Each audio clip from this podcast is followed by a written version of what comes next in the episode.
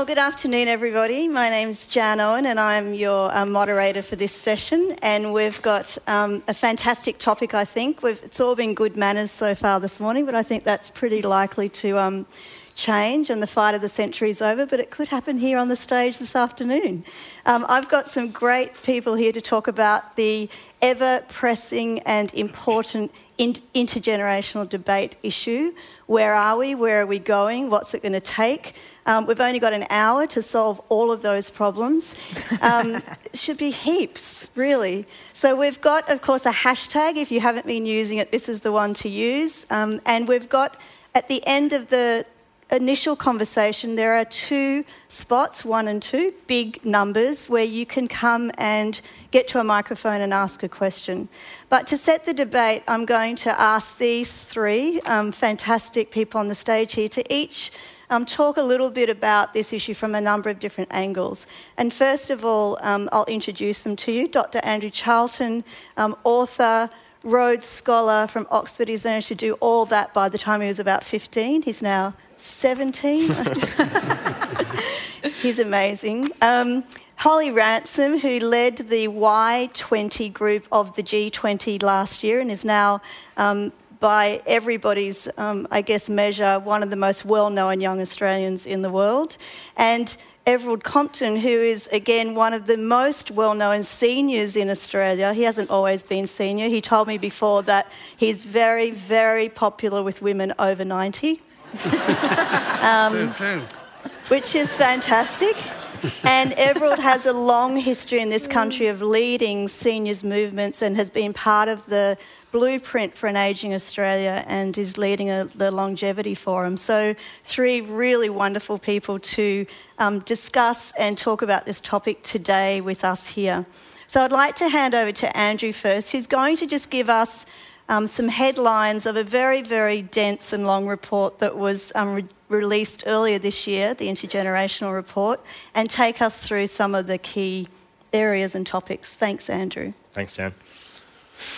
Yeah, I have the difficult challenge of uh, describing the Intergenerational Report in five minutes to you uh, and keeping what is a very uh, long and boring subject punchy. Uh, unlike the ads, I don't have the colourful pants or the quirky glasses. Uh, but the advantage I do have over Dr. Karl is I read the report. So. uh, any, uh, any, any discussion of uh, intergenerational equity starts with how good the current generation has had it. And it is an amazing story that is one of the most remarkable things in modern economics. Over the last 15 years, and this number here is the economic growth of these nations over the last 15 years, Japan grew by 11%. Its economy expanded by 11%. Europe's economy expanded by 16%. Britain's economy expanded by 24%. The USA grew by 25%. And Australia grew by 75% over that 15 year period. Our growth was three times faster than Britain and the USA. It was seven times faster than Japan. We had 24 years of uninterrupted economic growth. And, and that 24 years is not just the longest period of uninterrupted growth in Australian history, it's one of the longest periods of uninterrupted growth in world history anywhere in modern times. And this made us one of the richest people on the planet. And the question is how did we do that? How did we achieve such extraordinary growth in this generation? Well, that 75% gets broken down into a couple of components.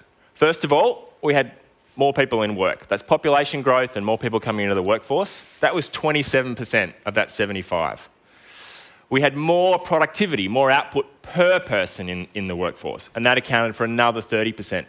And then we had this extraordinary boom in our terms of trade, the prices of our resources on world markets. And that added 18% to our national income, adding up to 75%. An incredible period of growth in Australia's history. So, what does the next generation have to look forward to? And these are the numbers out of the IGR. If this is what we've just had, what are we about to get? And the answer is pretty sobering.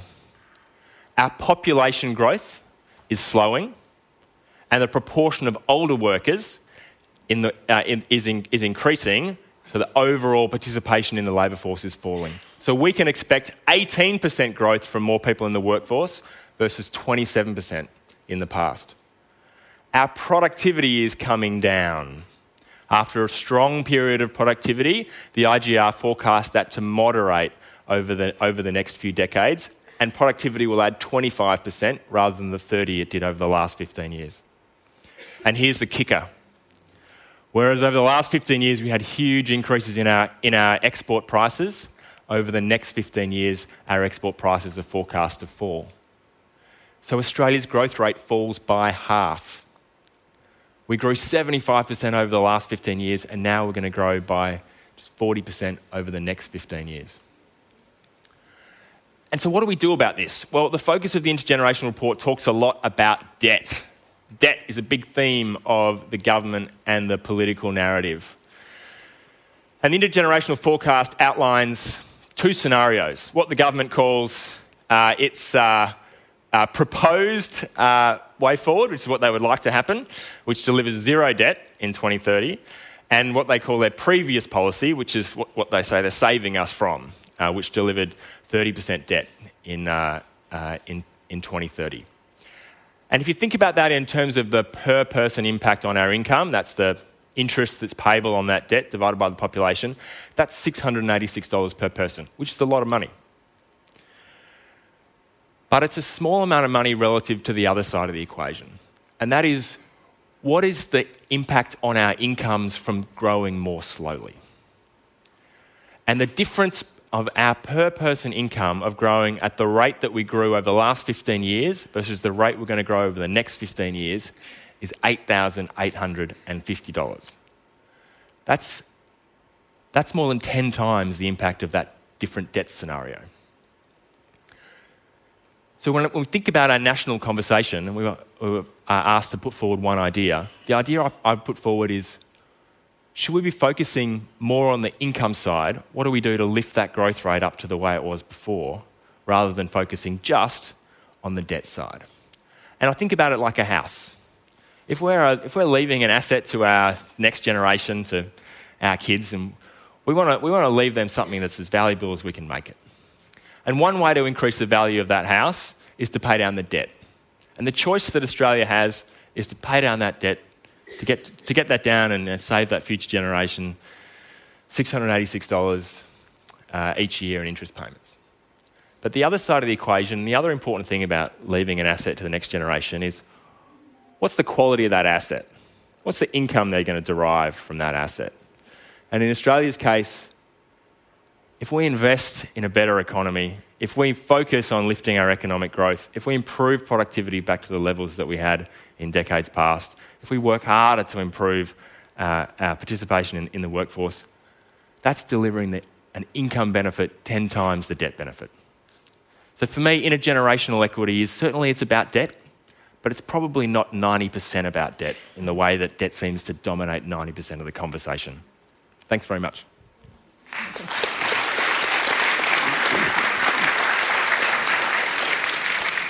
Thank you, Andrew, very much, and for setting the scene and bringing um, to life and to clarity some of the areas of the intergenerational report. Um, let's move on to Holly. And um, Holly, I'm very interested in hearing your thoughts about where we're at with young people in Australia and what the future looks like for them.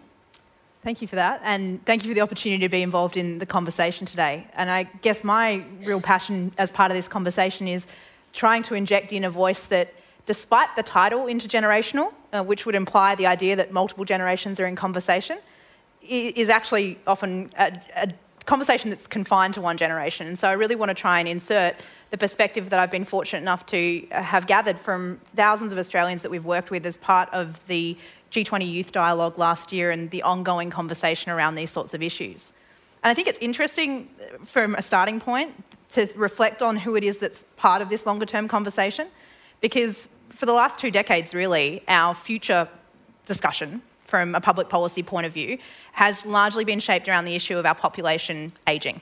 And Andrew's alluded to the fact that that's meant we've had a debt dominated debate. And what I think is quite interesting about that is there's another perspective to take on that, and that's very much the prosperity debate. So moving away from the problem focus and that and it is important that we have the conversation around the fact that you know the number of working people that are going to have to support our aging population is going to halve over the next 30 years.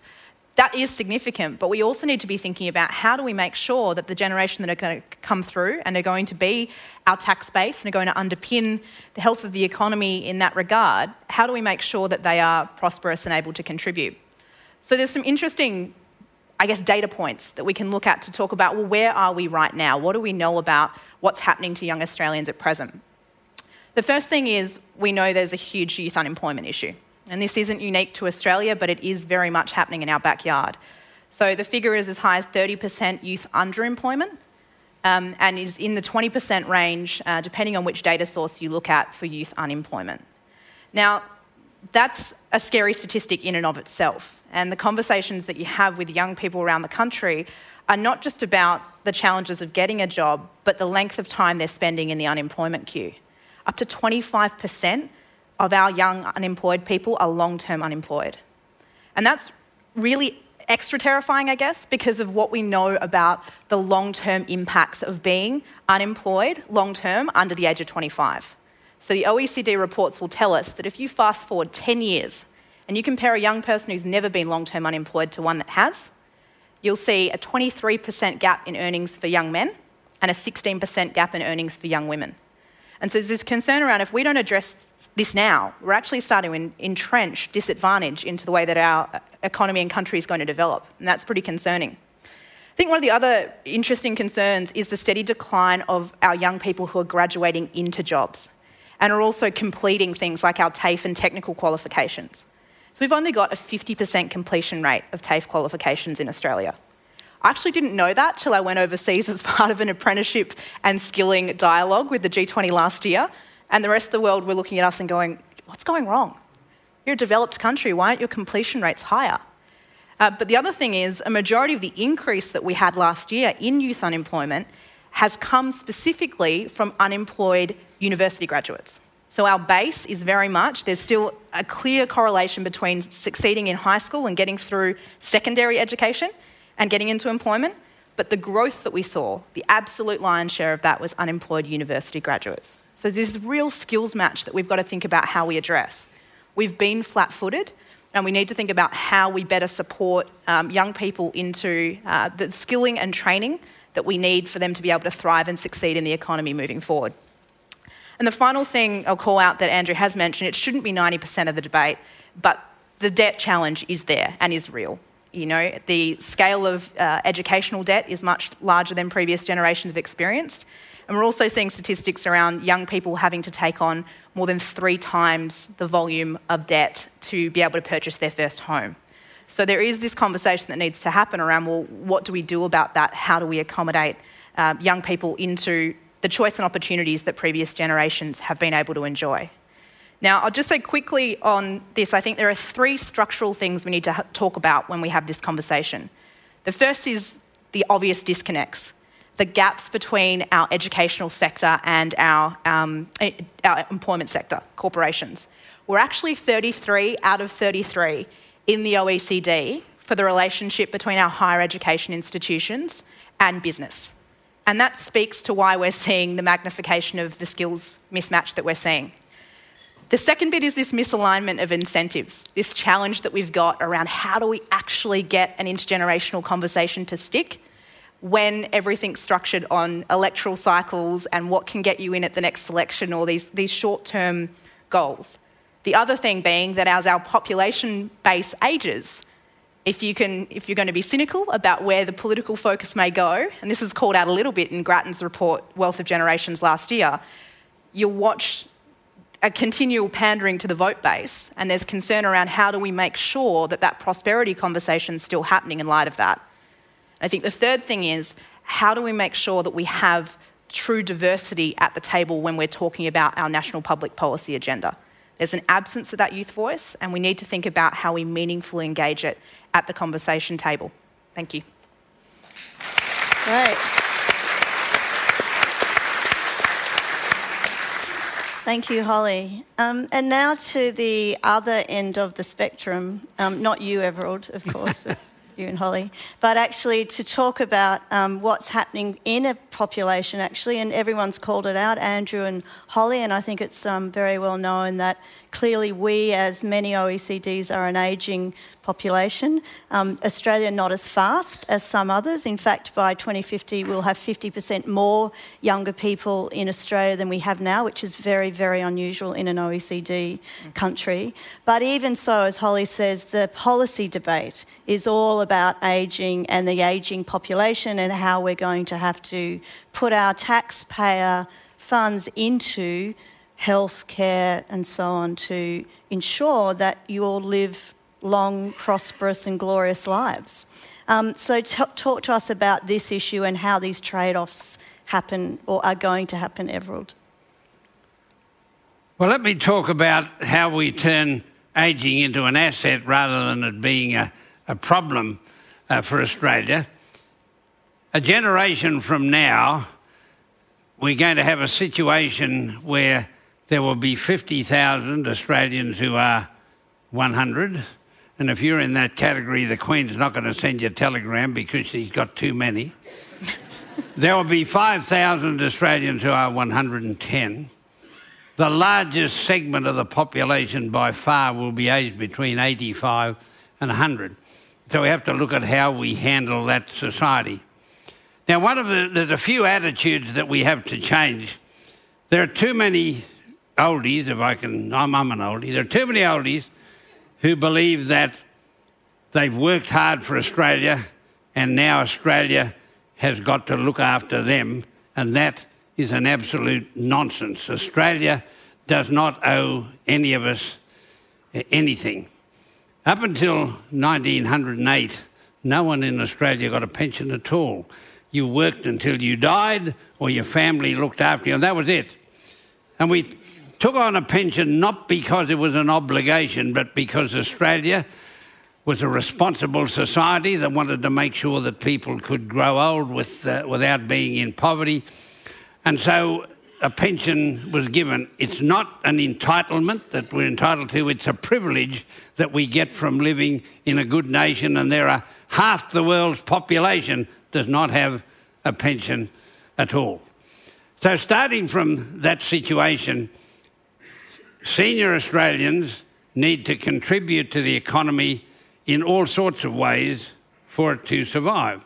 And one of the things that's going to have to happen is that people like me who don't pay any tax on the superannuation that I draw every month, we're going to have to pay some. Simply because if we don't do that, our grandkids are going to pay it. And we've got to decide whether we're going to pay it or our grandkids are going to pay it. Now, there's all sorts of issues that arise in, out of all that. We're going to have to work longer, not by uh, compulsion, but by hopefully by choice. But when the retirement age of 65 was set in 1908, that was the age when Deakin and Fisher they got together to organise the pension. The, the, they used to meet down at the Melbourne Club and decide these things. Just just imagine Julia and Abbott meeting down the club to decide things. And they got an actuary at the club. They said, Look, we got to have a pension. What age will we give it to him? There's an actuary in the club. And they brought him over and gave him a glass of red wine and said to him, At what age will everybody be dead? This is 1908. And he said, Most workers will be dead at 65. And they said, Right, that's the age when we'll give them a pension when they're dead. now, 100 years, 100 years later, the equivalent medical age is 85. Now, if Joe Hockey gets up at the next budget and says you're going to w- work till 85, he won't make it to the door alive. And so uh, we, we, we've got, but nevertheless, we all need to work more. And we've got to overcome prejudice that employers have against old guys like me that they think we're, we're lost. We, the, the, uh, employers actually think that on your 65th birthday and at precisely midnight, your brain clicks, clunk and you are at that point geriatric from that moment on. And so we're losing enormous productivity in Australia from very wise people. Now, I can't go on for too long, or Jan's going to ring a bell on me, but I just want to say this that it's the job of older Australians to make sure that all younger Australians have got a job. Mm. Because if we're going to survive this economic issue, this enormous drain, we can't have 30% of young people unemployed in this country. That's just plain insanity. And so we have to contribute to that. The Longevity Forum that I chair, and when they asked me to be chairman of the Longevity Forum, my main problem was my ability to spell it. But, but the Longevity Forum that I've got, we want to, we have set up a company just recently called Wise Young, a not for profit company, which is going to get younger people who are coming out of universities and technical colleges and what have you, all of them with great ideas and great visions, except nobody will employ them and they got no dough to start up on their own. And we want to find older people who are getting bored at home, male and female, who want to get out into the workforce and form a partnership with a young person with a bright idea. And say, you come with your bright idea. And we'll come with you and give you our, our experience, and we'll put a bit of money in, and we'll find a few other guys that have got a bit of money. And we'll start businesses, and those businesses should be about innovation, about all of the innovation that a changing world needs, particularly the innovation that older people need to be able to stay in their homes longer and, and, and all of those issues. But we're going to team old and young, and we want to have thousands of partnerships across Australia where that happens and a business gets set up with the younger person having the right to buy the old guy out at some time anyway. Uh, but he, he might die before he gets paid out. But anyway, the issue is that it's our job as seniors to make sure that young Australia gets a go. And one of the things we've got to do is to tell Abbott and Hockey and Shorten and whoever else is hanging around that we can't have a nation of young children with an enormous debt over their heads, like $100,000 for a degree, before they even start, that is absolutely dumb.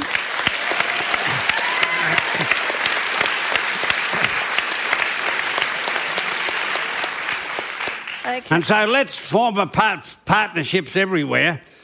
I intend to form one with a lovely little 16 year old girl somewhere who's very bright, by the way. I'm getting her because she's very bright.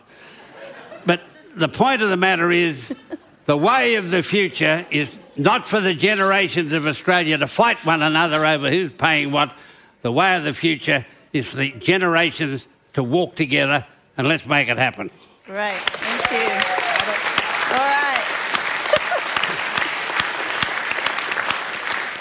I think by popular acclaim, that's been voted the best idea at Ideas for Australia so far. Yes, great.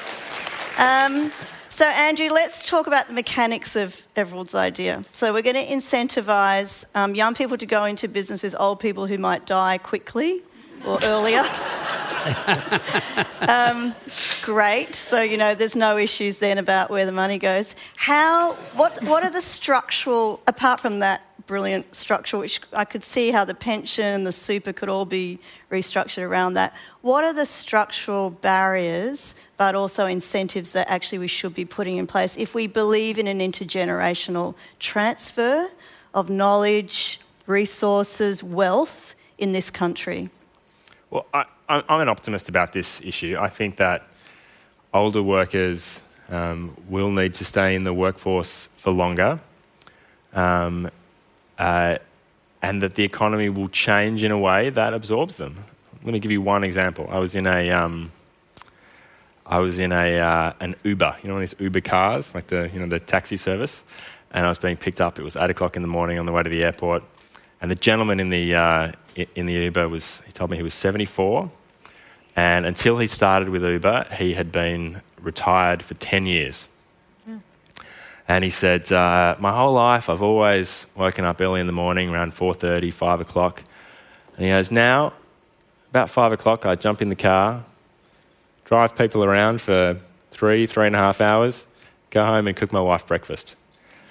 and that's an example of an economic change, a technological change that is bringing an older worker, in fact, thousands of older workers, back into the workforce. And, and I'm optimistic that the economy will change, technologies will change that will enable this to happen as long as we have the policy supports, the goodwill, the passion, to, to connect the opportunity uh, with the workers that are keen to seize those opportunities.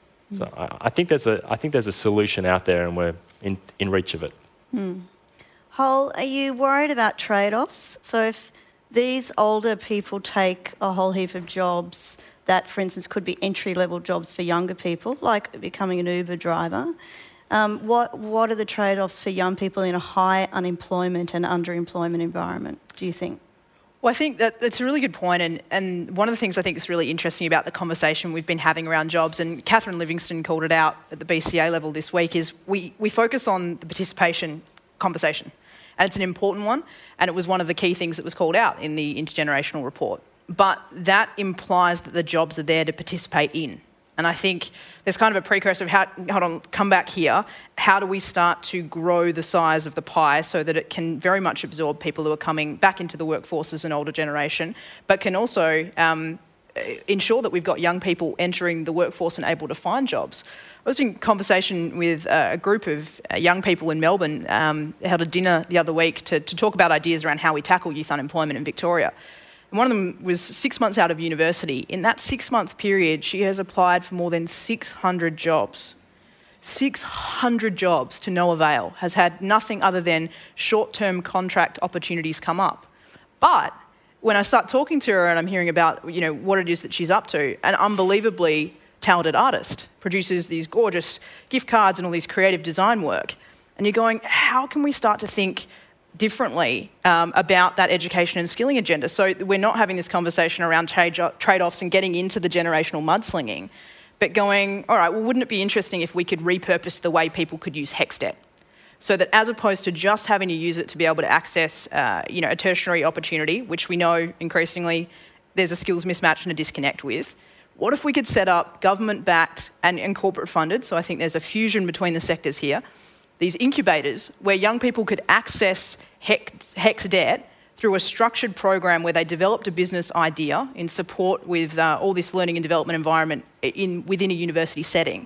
And then they were able to use a proportion of funding to be able to start a business. So we're actually creating this entrepreneurial community and skilling that then directly leads to the creation of job opportunities. You know, I know a lot of young people who are employing older people in their businesses. So how do we start to create this, this culture of innovation um, as opposed to having the complacent policy settings of, oh, it's cyclical, or oh, we'll find a way, or the economy will naturally move and flux to absorb the jobs. The state of youth unemployment right now is too dire for our, com- uh, for our policy settings to remain on, uh, complacent about it. Right. Okay, so I'm very aware that this is a big discussion, and I want to get quickly to questions from the room. Um, this is the second last session of the day, so this is, I know there's a lot of questions still left um, on the floor of the room before we end this fantastic day that we've had. So the mics, as we said, are one and two here, and we're going to open up for um, discussion. If you've got questions or commentary, or there's something that you are very keen to talk about in this topic, here is your chance. Oh, there's people sprinting to those microphones, or they're leaving. I'm not sure which one. Um, so over here, number one and number two up, and we've got someone. And just tell us uh, your name, just so that we keep it all friendly. Uh, hi, I'm and, Richard um, Halliwell. Hi, Richard. Um, something I might have missed. The intergenerational report was about the youth and the future, and I wonder what it said to say about cl- climate change. Andrew, do you want to take a pick up that? Uh, yeah, it's got it's got a very it, it does talk about climate change. Um, uh, it's a very brief section, and it talks about the government's direct action policy to deal with climate change and the five percent emissions reduction target that the um, the government has in place. Um, I, I, would not describe it as a fulsome discussion of climate change. Uh, Look how diplomatic he is. well, also, he didn't write it, so just so everyone knows, he's Did talking about point, it. Jan? there are older people all over Australia who want to get involved in the environment. The debate about climate change and global warming confuses them. But our generation believed that it was us over seven that started the development generation that did all sorts of things that weren't good for, for climate. So there are many older people who want to do something about cleaning up the environment while they're still on this planet so they can restore it to the way it was when they got here. So, provided we don't get involved in great political debates and left and right wing brawls about it all. Provided you talk about let's clean up the environment, let's make Australia a better place. There are millions of seniors out there who want to get involved in just doing that, as long as we keep it as a good, conservative, decent thing that people ought to do and keep it out of politics, you'll have an environmental revolution. And that could be a huge area of partnership with the younger generation. Because I'd say the exact same thing about right. young people coming through. Yeah. Thank you. Hi, thank you all so much. My name's Georgie. Um, Andrew, you touched on this example of Uber actually creating a lot of jobs and technology helping in that instance. My concern is that as the world becomes more and more dependent on technology, obviously that eats into the jobs that we have. And it means that the jobs of the future are actually jobs we can't imagine yet because the world is changing so fast and we actually don't know what our children are going to be doing. Um, so I'm really interested to hear how the reports or how you guys think about that, and also what our education department is doing to think about that, because we need to be able to compete globally um, in a world that is going to be dependent on technology. Mm. Uh, PwC released a report on Friday, mm. uh, and in that report, they said that 50%, half of the jobs that exist today, will be replaced by automation in the coming decades. 50%. And from an, an economist point of view, there is nothing in economics that tells me that the march of automation means that naturally jobs will be, you know, there's one view that naturally jobs will, will uh, emerge, and as machines take over more things, more jobs will, will, will pop up to replace that. There is nothing in economics that tells me that that is true. You know, if that were true, there'd be a whole lot of horses around at the moment who had found other jobs since they were replaced by motor cars. We have an enormous challenge ahead of us to find new jobs of the future uh, to replace uh, the jobs that will be replaced by automation and indeed uh, offshoring to, to, other countries uh, over the next few decades. And I think that's where Australia has got a massive wake up call to ask ourselves, and Holly made a lot of good points in this area. Do we have the education system? Do we have the innovation culture? Are we preparing our young people in order to make the huge leap into the jobs of the future. And I think there are a lot of indicators uh, that, that suggest that Australia's education system maybe isn't as forward looking mm. towards those new jobs as you might hope. And even on the data that we're seeing, just to jump in on the back of Andrew's point, if we look at, um, I guess, the, the traditional skills that we've gone, okay, well, we need to focus on STEM. And there's been a lot of discussion around the importance of STEM learning, and it is very important. It's by no means the only thing we should be talking about as part of that skills and training and education discussion. But it is really important. And we've kind of moved from going, okay, we've had a resource based economy for that period of 24 years worth of uninterrupted economic growth. Anyone who's tracking the oil price at the moment knows that that's not working well for us at present. And so this conversation's gone, okay, well, we need to be a smart country, we need to be the nation of ingenuity. And already what we're seeing in the STEM tables and results is that we're slipping relative to our, even just our neighbours, let alone globally in the tables. So it's not even a conversation so much around what else do we need to be pulling in, it's how do we make sure what we're already teaching is up to the standard necessary to be able to be a human capital oriented economy where our, our people are at their absolute best and brightest. And then what else do we need to add into that mix to ensure that that can create um, the skills necessary to um, to have a prosperous economy and to have young people walking into jobs or creating their own economic opportunities. Jan, can I ask Andrew a question? Uh, certainly. I, I, used to pay taxes to keep him going in Kevin's office. Yeah. You know? last, last, time everyone asked me a question, he got the largest increase in the pension in Australia's history out of the government. no you should be careful right now. It cost us $35 billion. Hopefully this one will be cheaper. Andrew, it seems to me the debate, unfortunately, at the moment in Australia is centred around debt and taxes and cutting of welfare, and it seems to me that's the wrong debate. Well, I'm sure there are efficiencies that can be got. The whole debate should be around productivity. Yeah. A nation that's got 100% of its people producing doesn't have any economic problems, yet we don't have any debate about productivity. Now, it's not much good. Uh, we, we can revive our manufacturing industry a bit, but we're more likely to earn money by innovation, with all the young brains we've got in Australia, have innovations we can sell to the world. Even in the field of ageing, the ageing services in Australia in nursing homes are more sophisticated than anywhere else in the world. Mm. We could export, export that expertise to the world. No encouragement to do that. So, what I'm wanting to say is why don't we stop worrying about debts and taxes and welfare and slashing and concentrate 1,000% on productivity? Couldn't agree with you more. Yeah, and I think I think um, the, it's the it's what kind of economy we want to leave our kids. Yeah.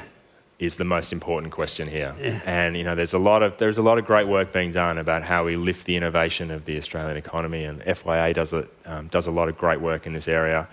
Uh, there's a lot of work uh, happening on how we make sure that we transition away following the mining boom into a services-based productivity economy. Yeah.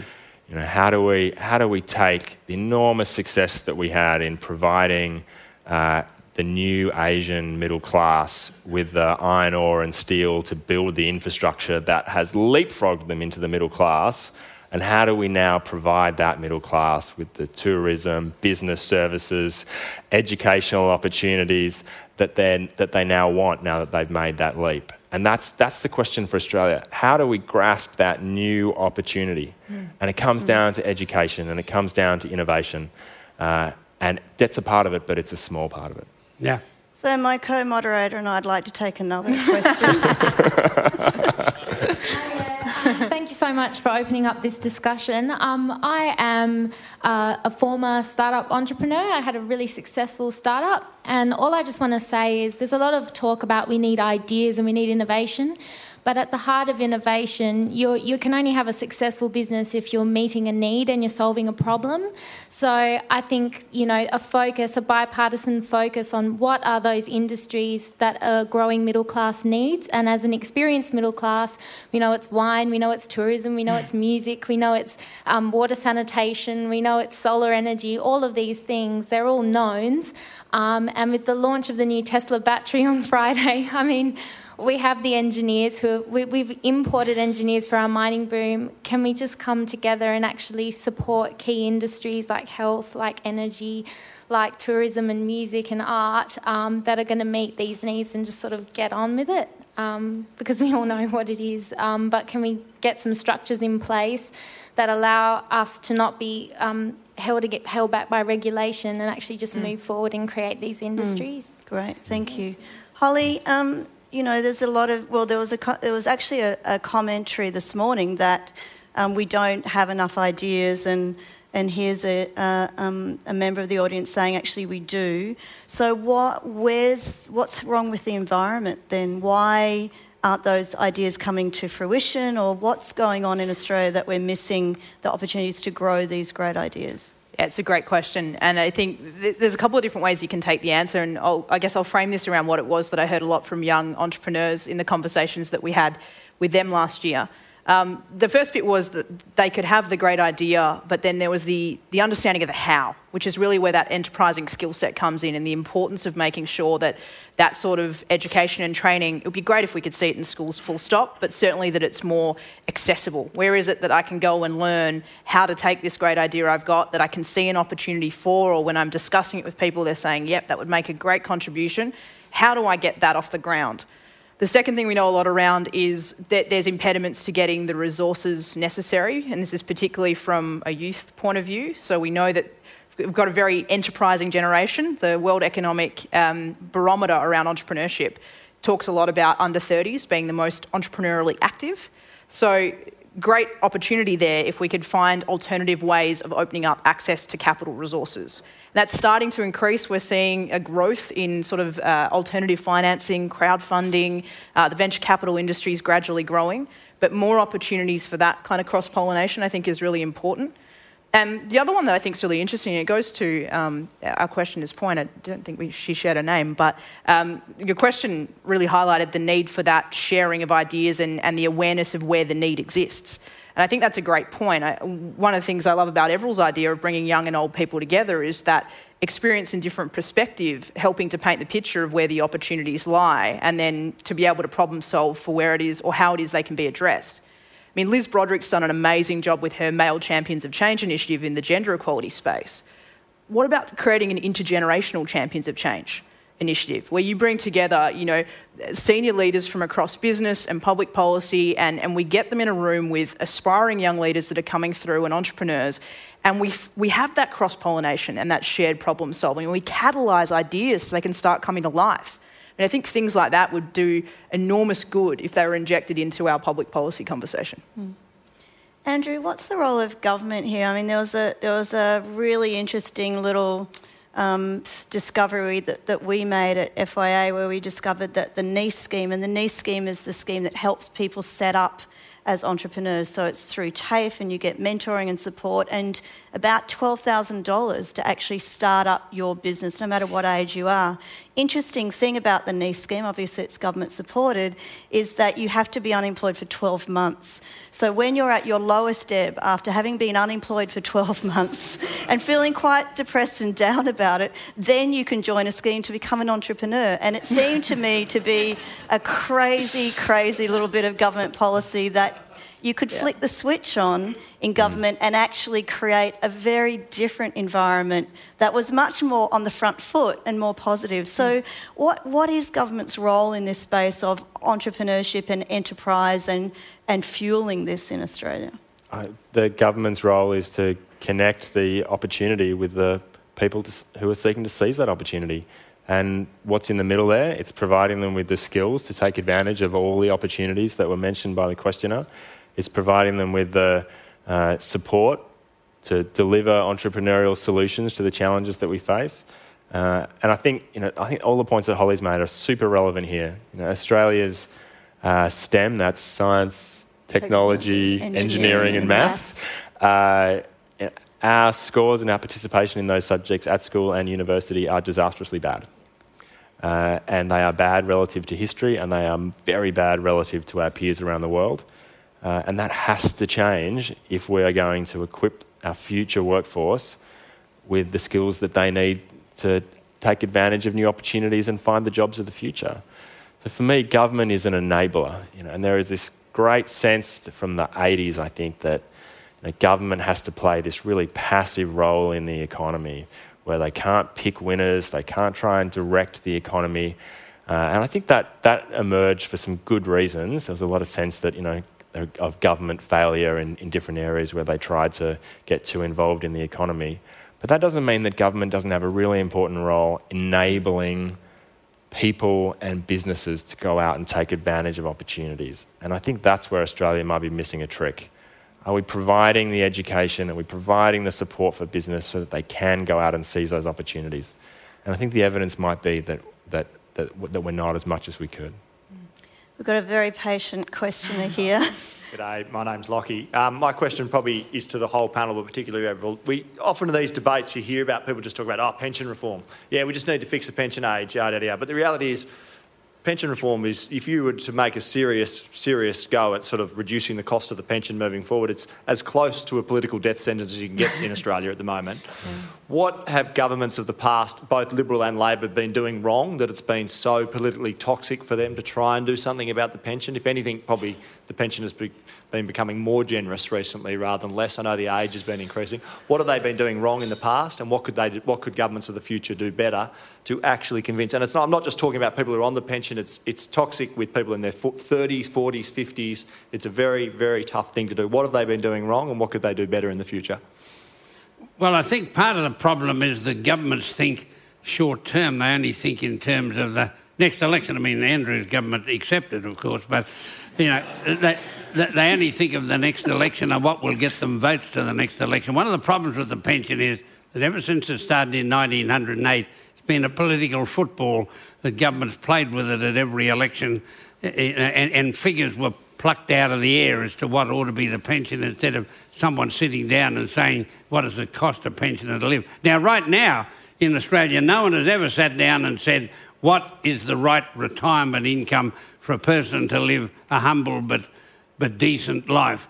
And I believe we ought to start again by calculating the pension, forgetting about all other pensions in the past, sit down and calculate what is the right pension for people in this day and in this age with all the costs and challenges that they are, then take it out of Parliament, have it set at that, take it out of Parliament, have an independent authority that sets the pension like there is an independent authority to set parliamentary salaries, which they don't contest. Well, they can have one with pensions, which they don't uh, contest. And if we, if we start again and keep it out of politics, we will have a realistic pension going into the future. Right. I, I, I, the, what I'd, say- Lockie, I think one thing that's that is potentially a s one of the solutions here is um, this concept of um, of slow urgency, and what I mean by that is people are looking for solutions to big problems, but to deal with them really slowly. So, for example, we know we need to deal with negative gearing at some point, but we don't need to abolish it overnight. You can grandfather the whole existing system and then just change it little by little, you know, 1% a year, and then you've solved the problem. You've solved the problem maybe in 20 years. You don't need to, we, don't, we know we need to deal with, um, with the taxation of, of superannuation, but you don't need to do it in a big, big bang in one budget. You can change that little by little over time. I think there are lots of these big problems that actually have quite long horizons, and, and it's our failure to solve them because the, the solution in one big bang is too politically toxic, as you say, and too big for anyone to swallow and too much of an adjustment. But you don't need to solve them straight away. If you, try, if you, if you put in place solutions that started now but burned over 10 or 15 years, you'd, you'd wake up, and 10 or 15 years comes around pretty fast, you'd wake up with some of the big challenges of our nation really starting to be solved little by little in a way that doesn't have a big bang and doesn't get the government turfed out of office the next election. Yeah.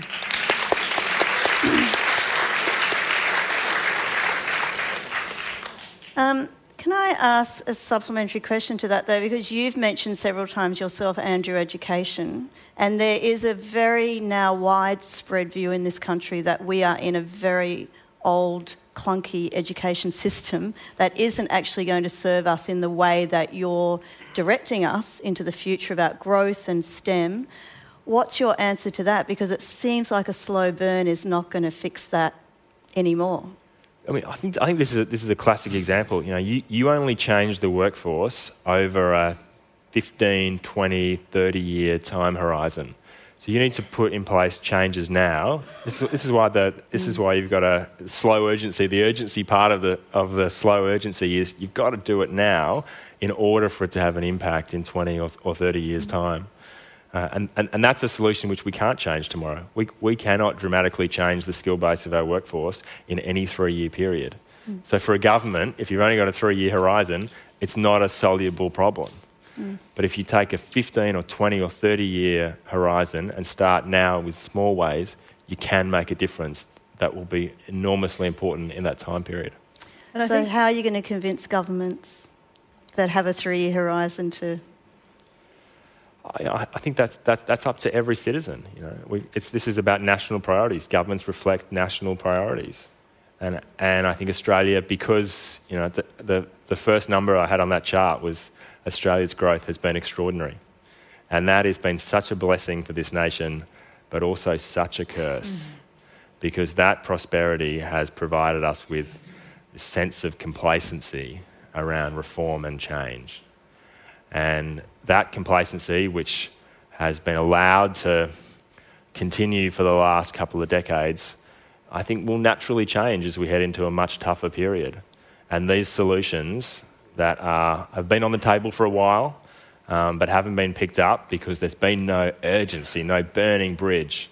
Uh, once, you know, if we work now to have those solutions in place, I think that burning bridge is about to arrive.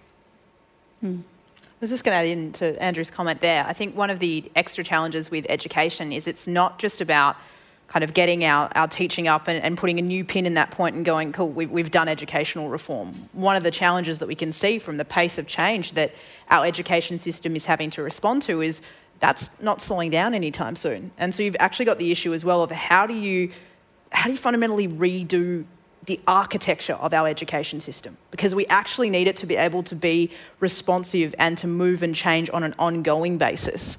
And one of the challenges we've had right now is we've been flat footed, and, and as Andrew said, that's compounded over time, and that, that curse in some ways of the uninterrupted economic boom. But it's also thinking about how do we not just meet the skill and STEM needs for now, say. But how do we make sure that as new challenges, new changes, new demands get placed on our economy, our people, that's able to be implemented with far greater ease than the structural issues we have right now of trying to drive any form of change in our education system? Jan, can I make a point about oldies getting educated? Please do. There are lots of people now who reach 65 who don't want to stay in the profession they're in. Some of them got in that profession because that was all that was available when they started working, and they'd like to do something totally new once they get to 65. Start again, just like somebody leaving school. And there's a great challenge to, to let them study and get the skills that they want. I met a lawyer the other day, sick of the law, age 65. He went off to a TAFE college and he learned to be an olive farmer and now he's growing olives, and now he's working out 150 different, different recipes as to how you can use olives and whatever. And this has given him a brand new, you know, brand new lease of lease of life. And so there's an enormous opportunity for universities and TAFE to get a lot of money out of that. There's also amongst older people my age who want to get a university degree that they never ever got. Back in my generation, only a tiny handful of people.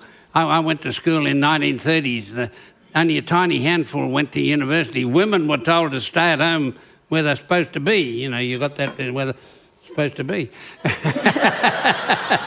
they were told to You're stay sitting home. awfully close. Be careful.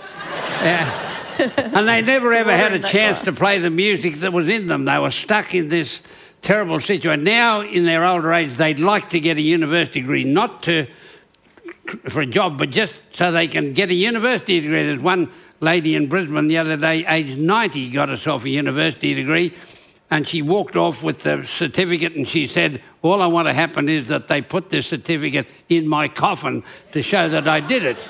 You know, in that way. And, and they're prepared to pay their way in universities to get degrees, not related, whether it's in ancient history or whatever, not related or. Universities could make a packet of dough, which they use to cut down the fees for young people trying to get through there. I think we've got to get our universities to get a bit smart, haven't we?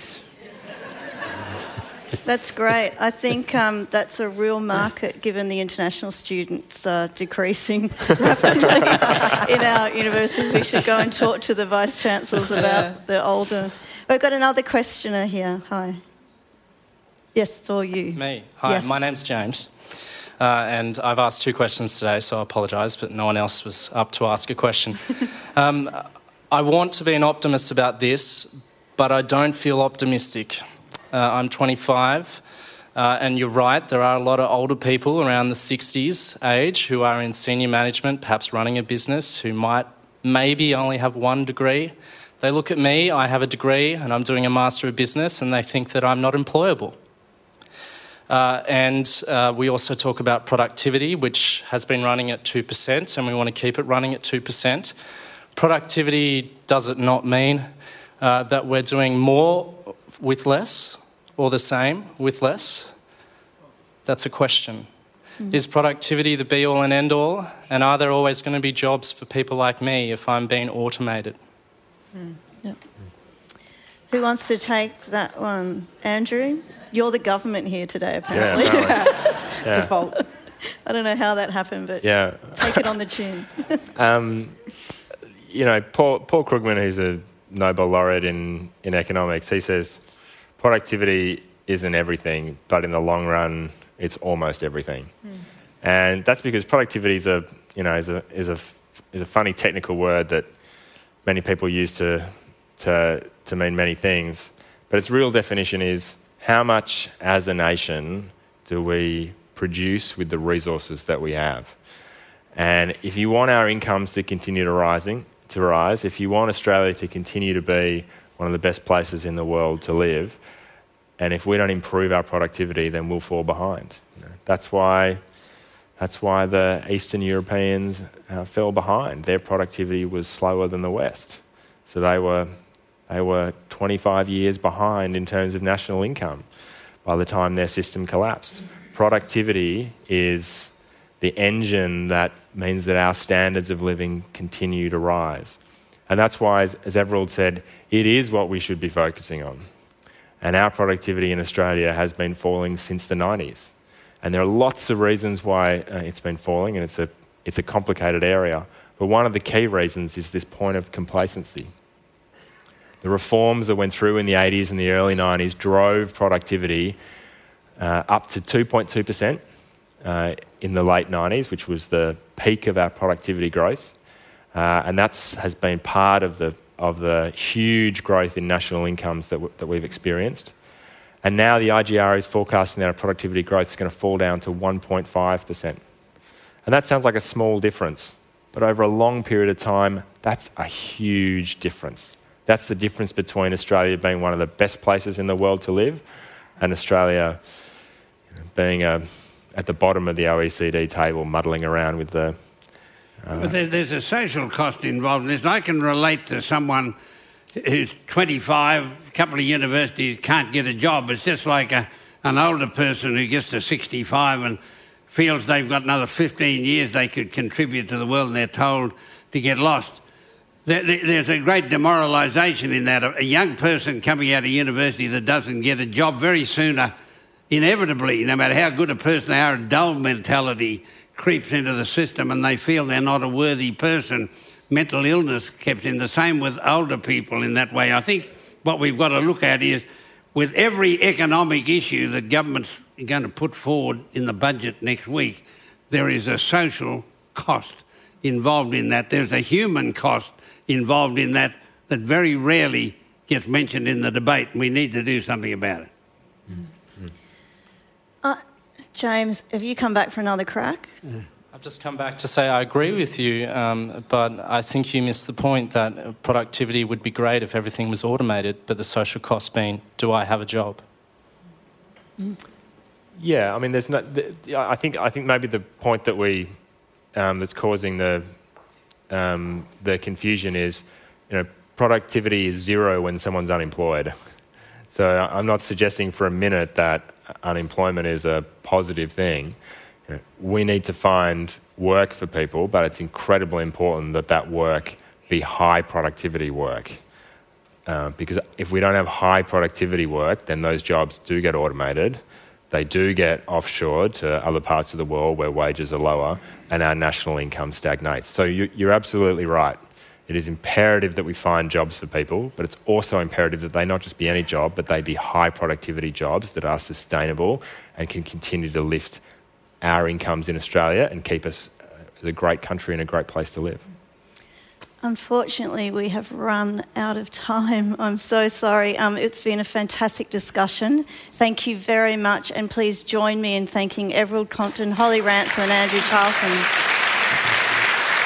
Thank you.